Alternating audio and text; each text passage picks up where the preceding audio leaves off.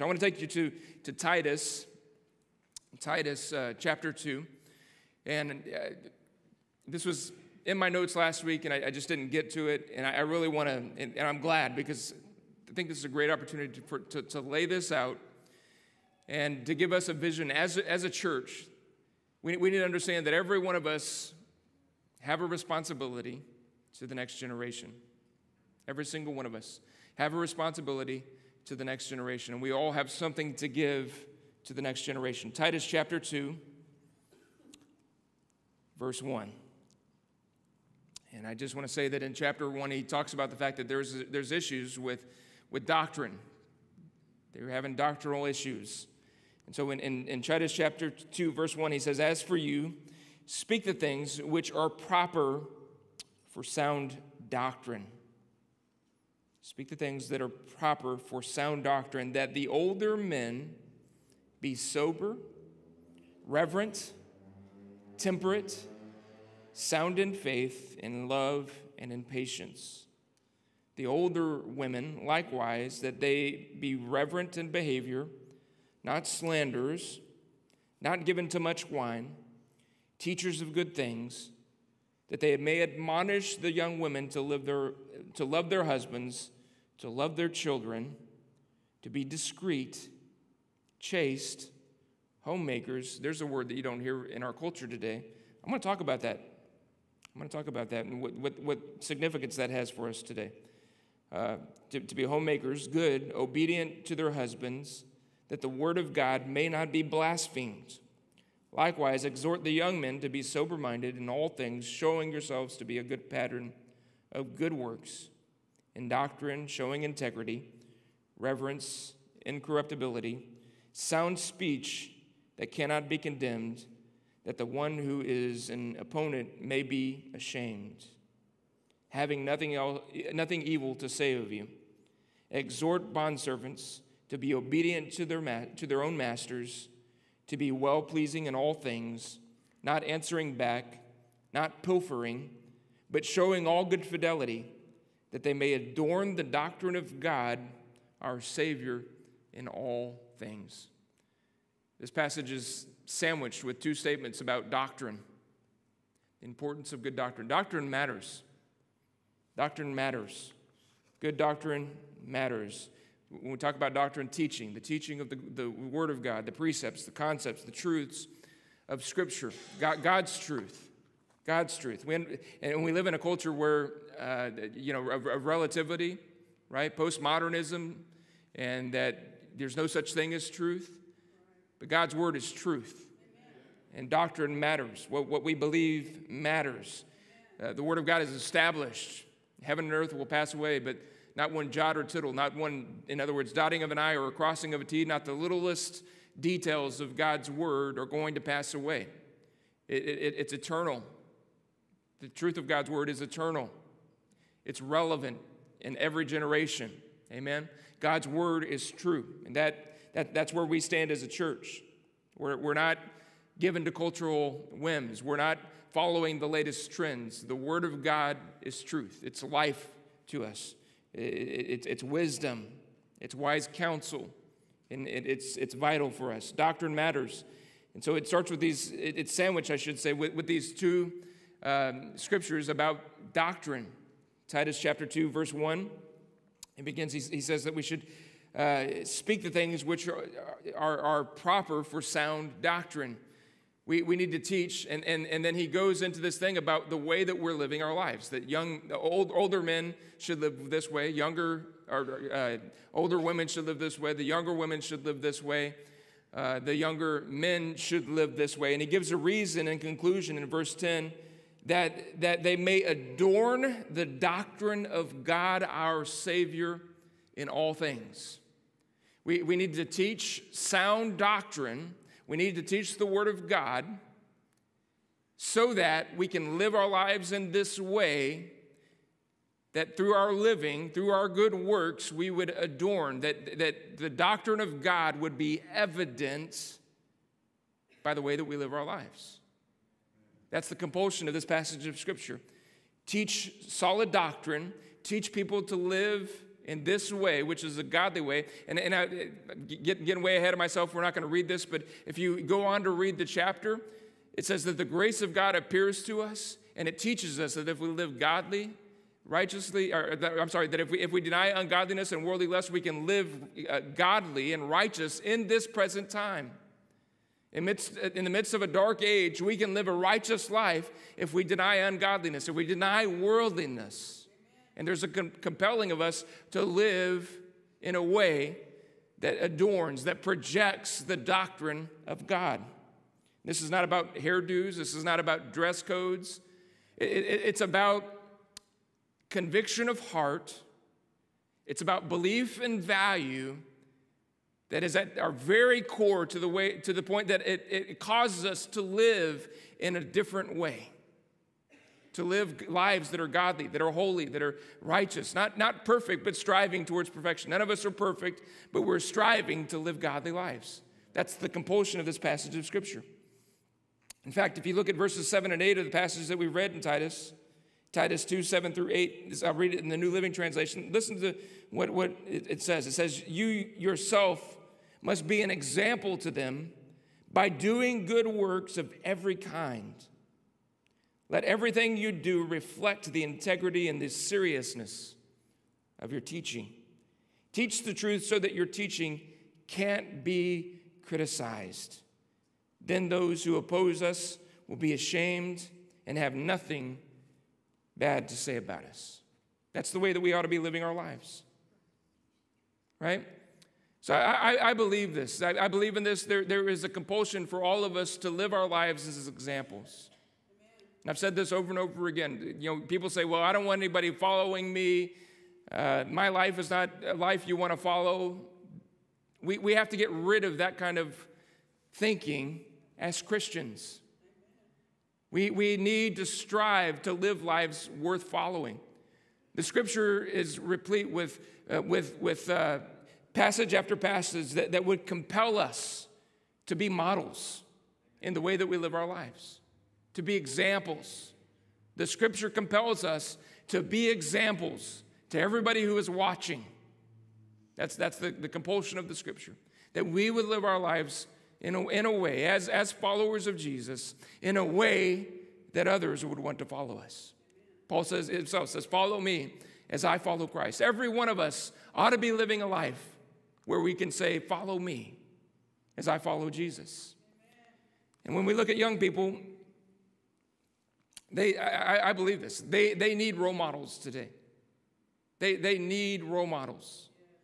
I, I want us as a church, I, I, there's a statistic that I saw that, that in, the, in the, the metro area, Louisville Metro, there are 13 colleges that have no gospel witness. Think about that. No Christian organization on 13 college campuses in this, this community, there are no Christian organizations reaching college students. Think about that. We need to send Christians to be models on our college campuses. We, we, I, I, as a pastor, in the time that I have to serve in this community, that's one thing that I want to make a push to try to, to, to resolve. That we would send folks from our churches as missionaries to these college campuses. That, that should never be stated. You think about this all, all of the Christian churches in Louisville, we have, we have seminaries. I think there are three seminaries in Louisville. Yet there are 13 college campuses without any Christian organization representing the gospel. Think about that. We've got to change that. Most, most of us in this room don't, under, don't know this, but it, by law in the state of Indiana, we, there, there's something called the release time law. That if a student wants to get out of class, once a week, they, the, the school district must permit them to be released for religious studies. I, have friends in other counties in the state of Indiana. Their, their churches are running release time programs where they go into the school, they, they bring the kids across the street to a, a meeting hall or a church facility, and they spend, I think it's 45 minutes. But by law, the, the, the school district is required, if, if they sign a waiver and their parents are on board, they have to release them for Christian education. Do you know that? That's the law in the state of Indiana. I, I want to see our church move to capitalize on that. We, we need, we have a crisis with this generation. identity. We can go through all the different things that, that, that, that this generation is battling. And what, what I'm convinced what they need more than anything is they need Christian role models, Christian examples. Men. How many men of God do we have in the building? Come on, I need to hear you. How many men of God? Give me a hoo ah, give me a something. How many men of God do we have in the building? Amen. We ought to get offended when we hear those kind of statements. That there are 13 college campuses in our, in our town where we live, there are 13 college campuses that have no gospel. Men, we ought to get upset about that. Amen? There, there are kids, all these, I'm talking junior high, elementary, high school campuses, there are kids that don't have godly role models. We, we need to take that personally, men. And we need to rise up and take the, the, the, role. And I'm going to get to women and just, I'm not just, I'm not eliminating women here. I'm going to come to the women in just a minute. But men, we, we, we need to take charge of this situation. It's time for men to rise up. I, I appreciate, you know, uh, uh, Brother Bobby and Brother Alvin, they're, they're going in and, and picking up uh, people and bringing them to church, and they're being models to these men and women. And I appreciate that. We need more of that, please. We're going to make initiative and charge towards that. But we need men to be examples. This passage of scripture calls our men to be an example. The, the older men would be sober, reverent, temperate, sound in the faith, in love, and in patience. Amen. That's the call to us, men of God, that we would be sober. The word is vigilant. We need some vigilant men. We need some men that will stop staying at home watching the live stream in their pajamas and drinking coffee and get their family to the house of God. We need to get men that will stop being every third Sunday Christians and lead the charge to bring their families to the house of God. We need men who will begin to lead their families in prayer, prayer and in Bible study. Vigilant men, faithful men, diligent men, sober men. Men who are reverent, it says. This means to be venerated for character, honorable. We need honorable, venerable men to rise up in the church. We need men, it says, who are temperate, sound mind, sane, in one's senses. That's why we have a generation running around acting like fools, is because we have neglected to stand up in our right minds and say, This is what God's word says. And as for me and my house, we are going to serve the Lord. We're going to live our lives according to God's word. Amen. Men who have not lost their mind will lead families who are sound. Right? This word temperate means curbing one's own desires and impulses. Why I want you to, to use this pronoun because of my feelings. Baloney. That's, that's a result of absent fathers, is what that is, who have not laid their hands. I've laid my hands on my own sons. I have three growing teenage boys, and I've laid my hands on every one of them and declared them to be men, men of God. You're a man, and you're going to take the responsibility on your shoulders. You're going to do chores around the house. You're going to learn the responsibility of money. I've taught that to my boys. And I, listen, I'm going to tell you, every time I study these messages and get ready to come talk about raising the next generation, I see that I have fallen short in many ways and I need to step my game up. So I'm not coming to you as some perfect dad. But I'm telling you, dads, we've got to get engaged in this game because if we don't, we are going to lose our kids and our grandkids. We've got to get engaged in it. Amen? This is a challenge to us as a church. So those are the characteristics sober, reverent, temperate. And then it says we need to be sound in three areas we need to be sound in faith, sound in love, and sound in patience. Sound in the faith.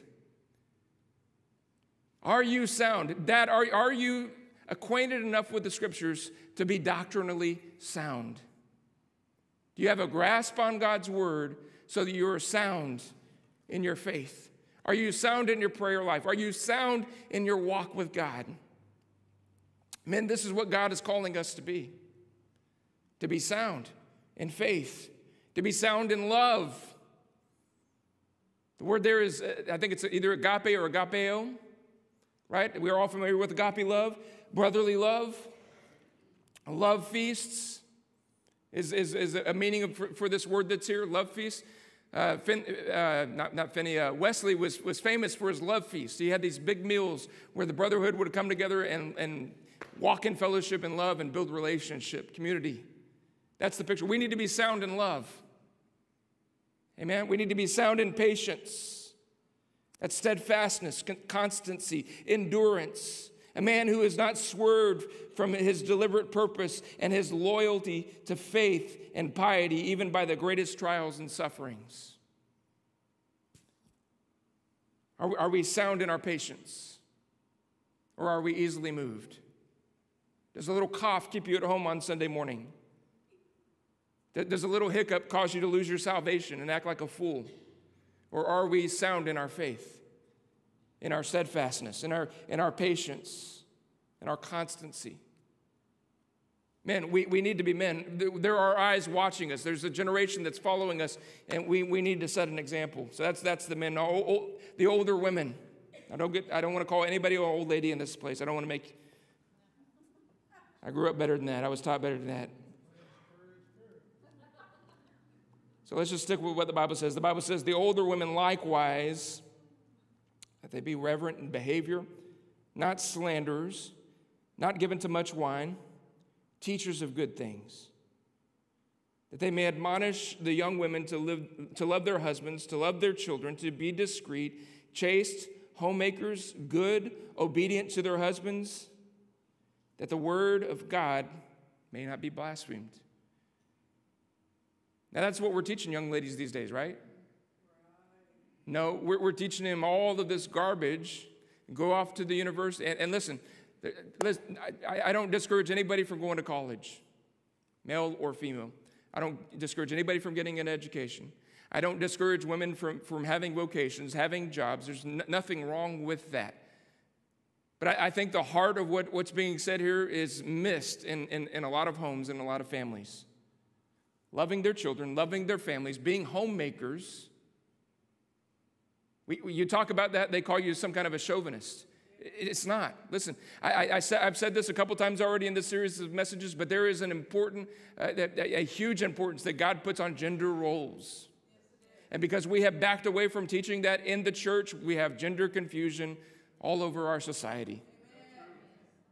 Right? There, there are roles for men to play in the home, there are roles for women to play. And we, we need to get back to that.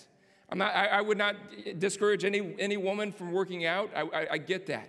I, I wouldn't discourage any woman from going to get a college degree. Wonderful.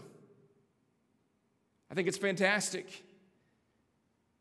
I, I stood here a couple weeks ago and said, My first job, number one, is to be a father to those kids.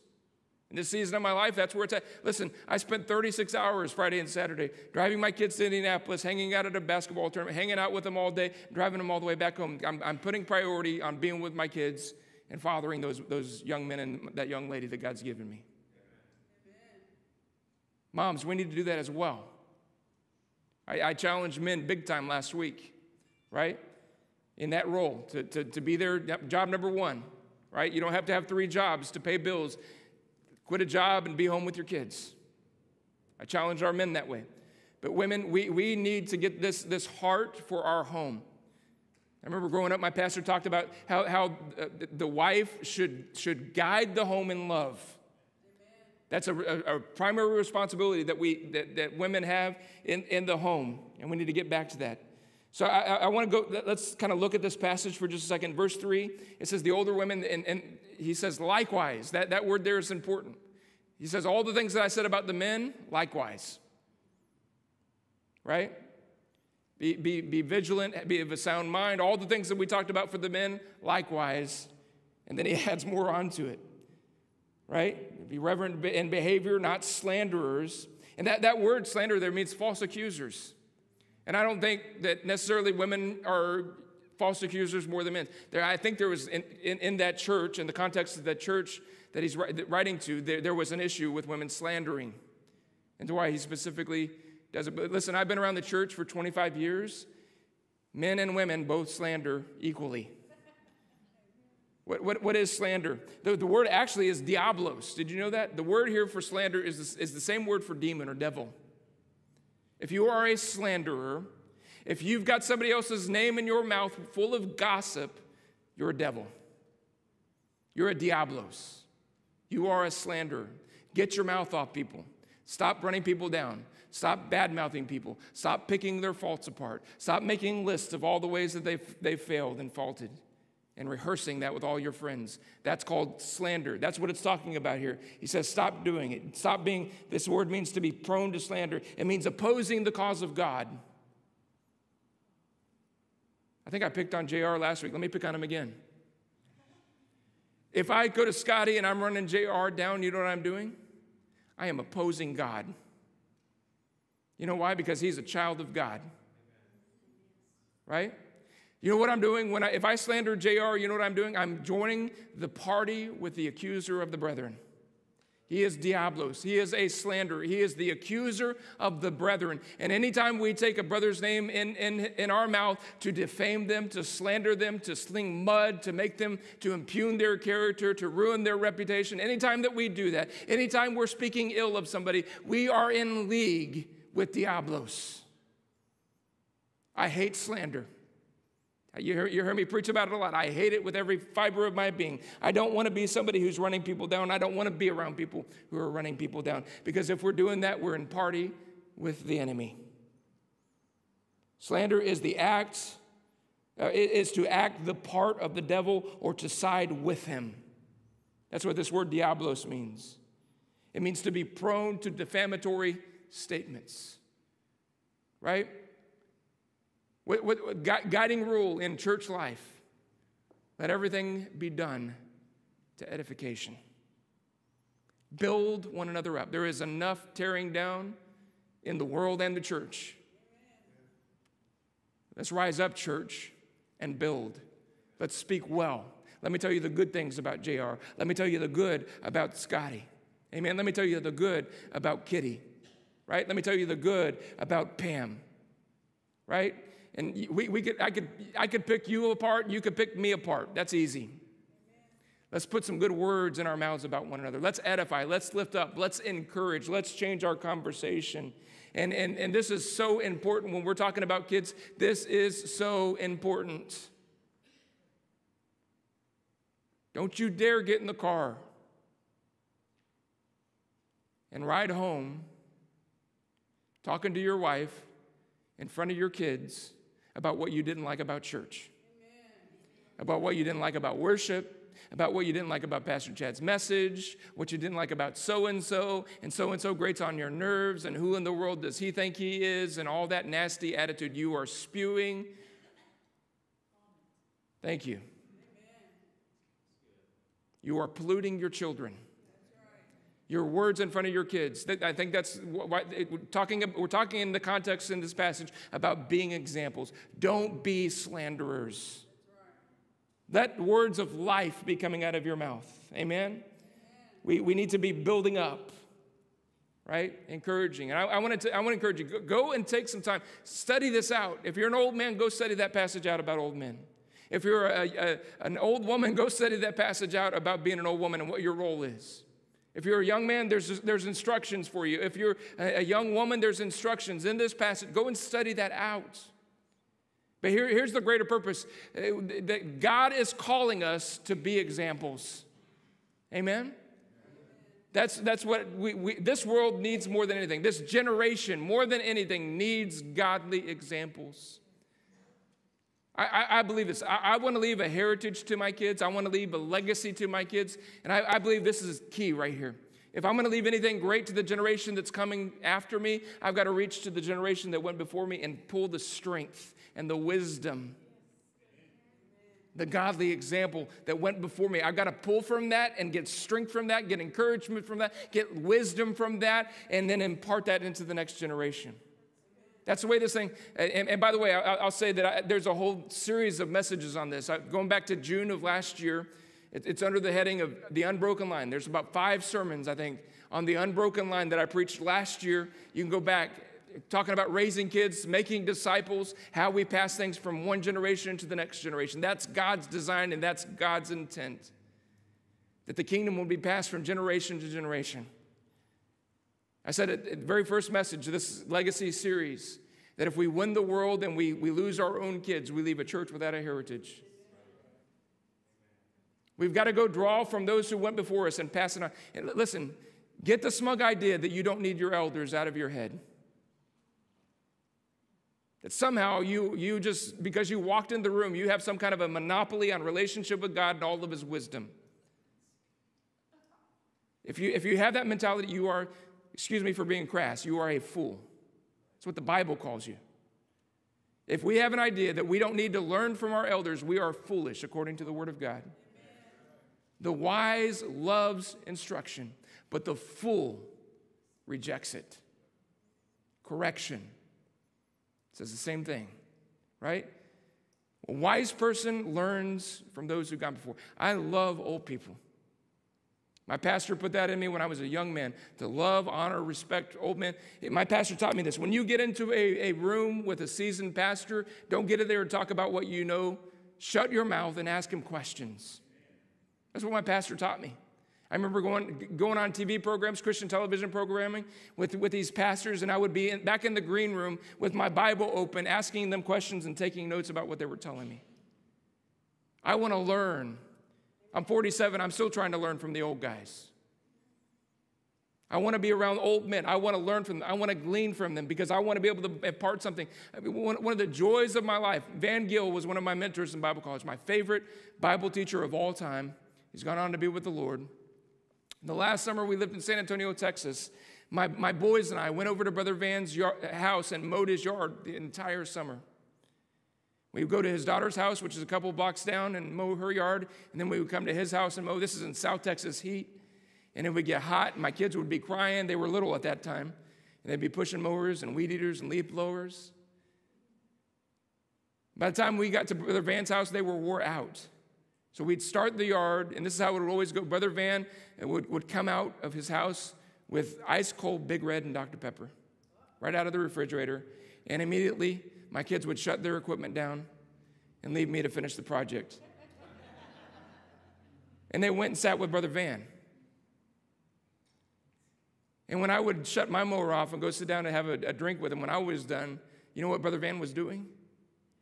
He, this, this 60, almost 70 year old man was teaching my, I don't know, 12, however, however old they were, 12, 11, and 9, or however old they were at that point. He was teaching them what it meant to follow Jesus. One of the greatest joys of my life. My favorite mentor imparting into my little, little kids. I love it. It's a beautiful picture of what I want to see happening in this church. The older generation being an example to the younger generation. I, I am blessed that my, my mom and dad took me to the house of the Lord every Sunday. So one, one thing my, my, dad was not a preacher. He, he was not a loud, outspoken guy that was always, you know, scripture after scripture. And he, he lived a quiet, simple faith. On Sunday morning, I knew three things were going to happen. My dad was going to go to the grocery store. He was going to bring home a newspaper. He was going to bring home a, dox, a, a, a box of donuts, and he was going to take us to church. It happened every single Sunday morning in the Hayes household.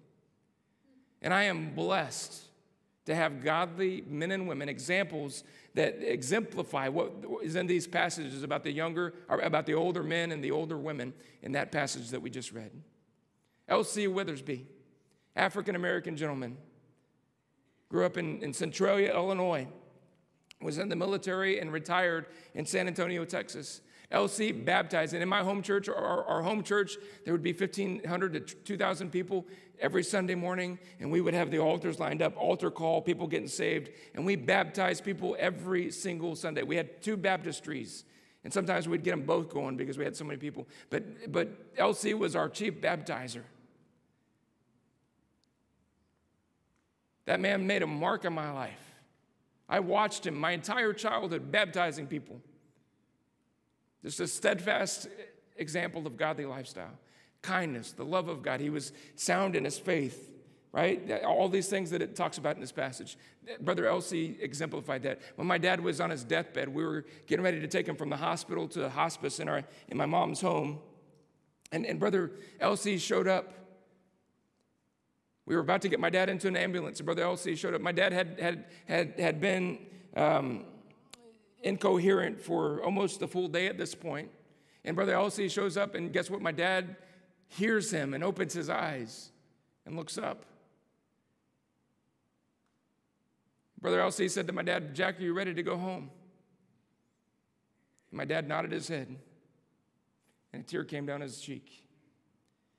And Brother LC said, Chad, I think we need to pray for your dad. I got on one side of the bed, and Brother LC got on the other side of the bed. I was holding one hand, and Brother LC was holding the other hand. And Brother LC began to pray over my dad, and strength came to my father's body. This man who had been ravaged by cancer was skin and bones, his entire internal organs eaten up by cancer. The strength of the Holy Ghost came into his body and he squeezed my hand so hard it hurt. And he began to tremble under the power of the Holy Ghost, as I'll see. That's an example. That's an example. I can tell you story after story. Brother Walter and Ann, Sister Ann Kagi, who were elders in the church that I grew up in, he wore those Coke bottle military issue glasses that were so thick that his eyes looked like kitty cat saucer eyes. I remember he, like almost every Sunday, he wore this baby blue. You remember those 70s and 80s, those suits, the baby blue with the, the big collars and this big fat navy blue tie. I can remember Brother, uh, Brother uh, Kagi and Sister Ann, them getting up in front of our church. I can remember them admonishing our church. I can remember him teaching the Word of God. I can remember the hugs that they would give, the sweetest hugs. This little old couple, they were in their 70s. I, I remember riding, my, my mom and I, our family, we rode in Brother, uh, Brother Kagi's car to, to, to church camp. And I remember my mom's suitcase was on top of my aunt's van and it came unstrapped and hit the highway and all of her clothes flying everywhere on the way to church camp. But I remember being in Brother Kagi's car and he would pray we were driving from San Antonio, Texas to Leakey, Texas to the, the camp, and he would be in his car praying with his eye, eyes closed. He was driving us down the highway, and he would close his I was looking like, I, looking them, eh, and we were going right down the highway every turn.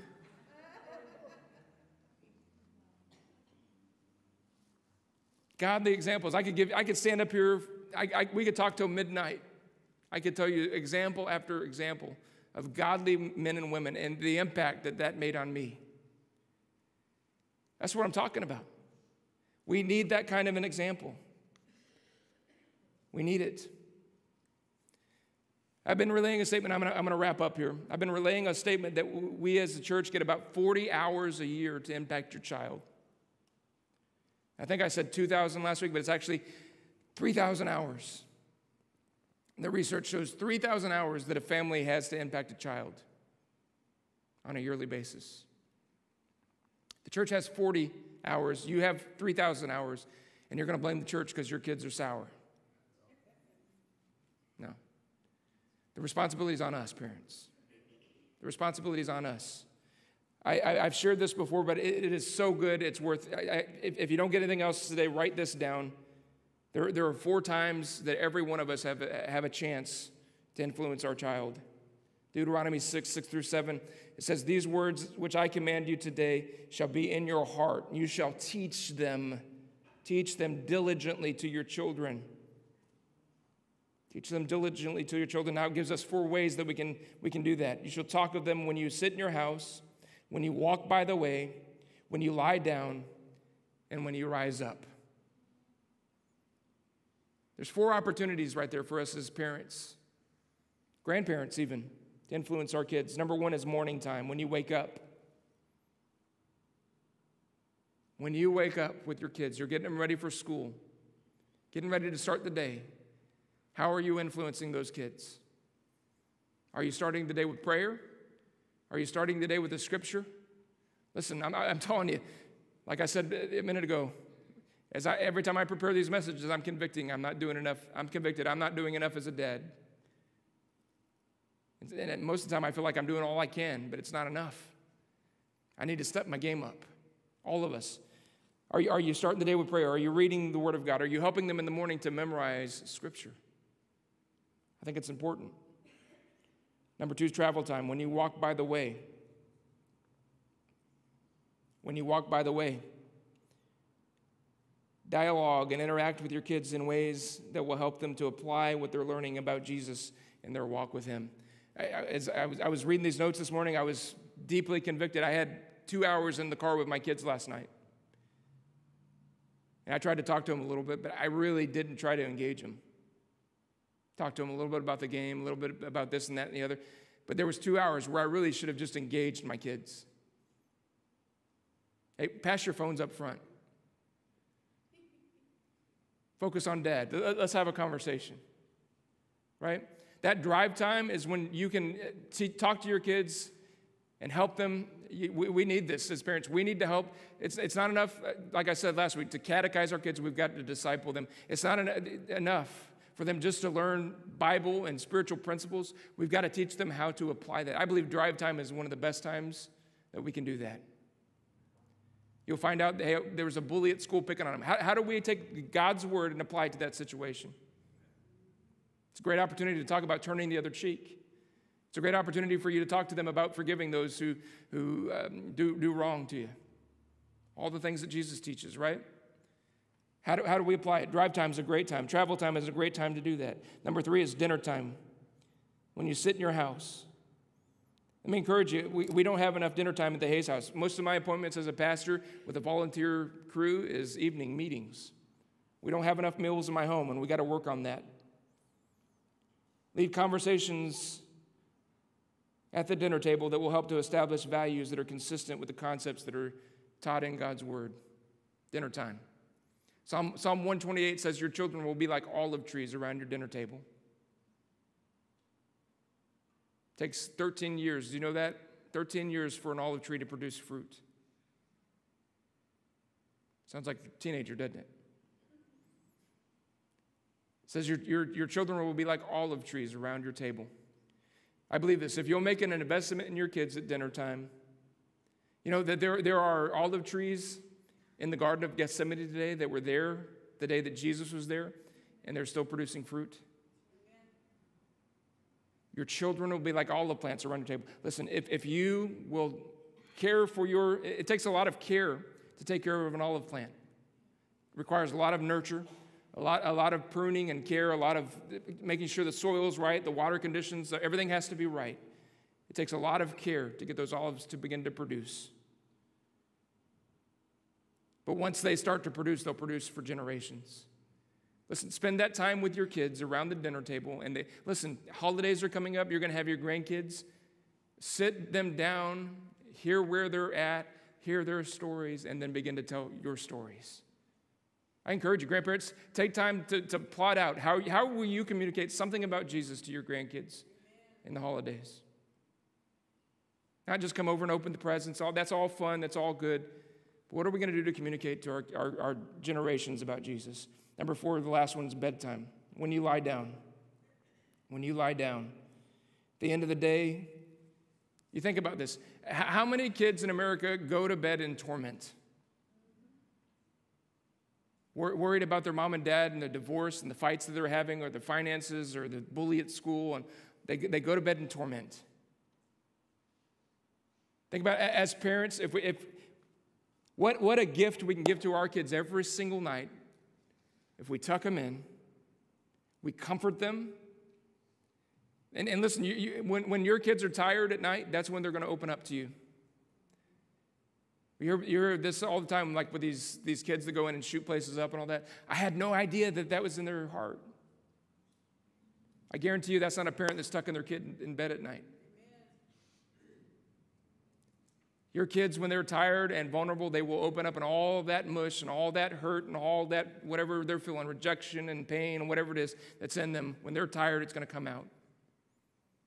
You can talk to them and you can comfort them. Son, I'm sorry that so and so hurt you. I'm sorry you've been through that experience. That's tough. I went through a similar experience when I was your age. Let's pray about it. Tuck them in, settle them in peace. I don't know about you, but mo- most oftentimes I, I wake up the way that I went to sleep. If I've got financial stuff on my mind or problem, church problem, whatever it is, when I, when I go to sleep thinking about that, it's usually how I wake up. If we can hem our kids in, tuck them into bed with peace, think about how they're going to wake up. They're not going to wake up worried about having to go face that big bully at school. They're not going to wake up worried about the, the, the, president and the economy and all the things that they're pressure on sexual identity, all these things kids are facing today. We can give them assurance. We have these opportunities. Again, the church has 40, 40 hours a year to influence your child on average. You've got 3,000. What are you going to do with it? Be an example. Be an example. Listen, that, that's my admonishment. That's my challenge. I, I hope that I stirred you. I hope that we as a church will take this to heart. Listen, I, I, again, I want I'm, goal 100% participation for us as a church with our kids' ministry. I, I want to see everybody that's a part of this church involved some way. Maybe it's remodeling. Maybe it's, it's giving money to it. Maybe it's helping to run one of the outreaches. Maybe uh, running a check in station when the kids show up on Sunday morning. Maybe being a teacher's aide. Maybe preparing snacks. Maybe de- decorating the classrooms. Could we all commit an hour a week? No, too busy. Got to binge flick, uh, Netflix. Pastor, there's three football games on today. I got to watch them all, right? Really, I mean, can we all commit something? Doesn't it matter? To me, it does. Let's stand together.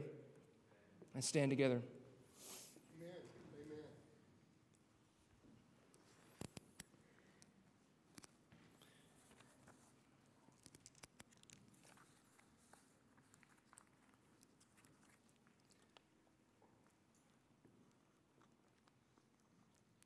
Of you are challenged?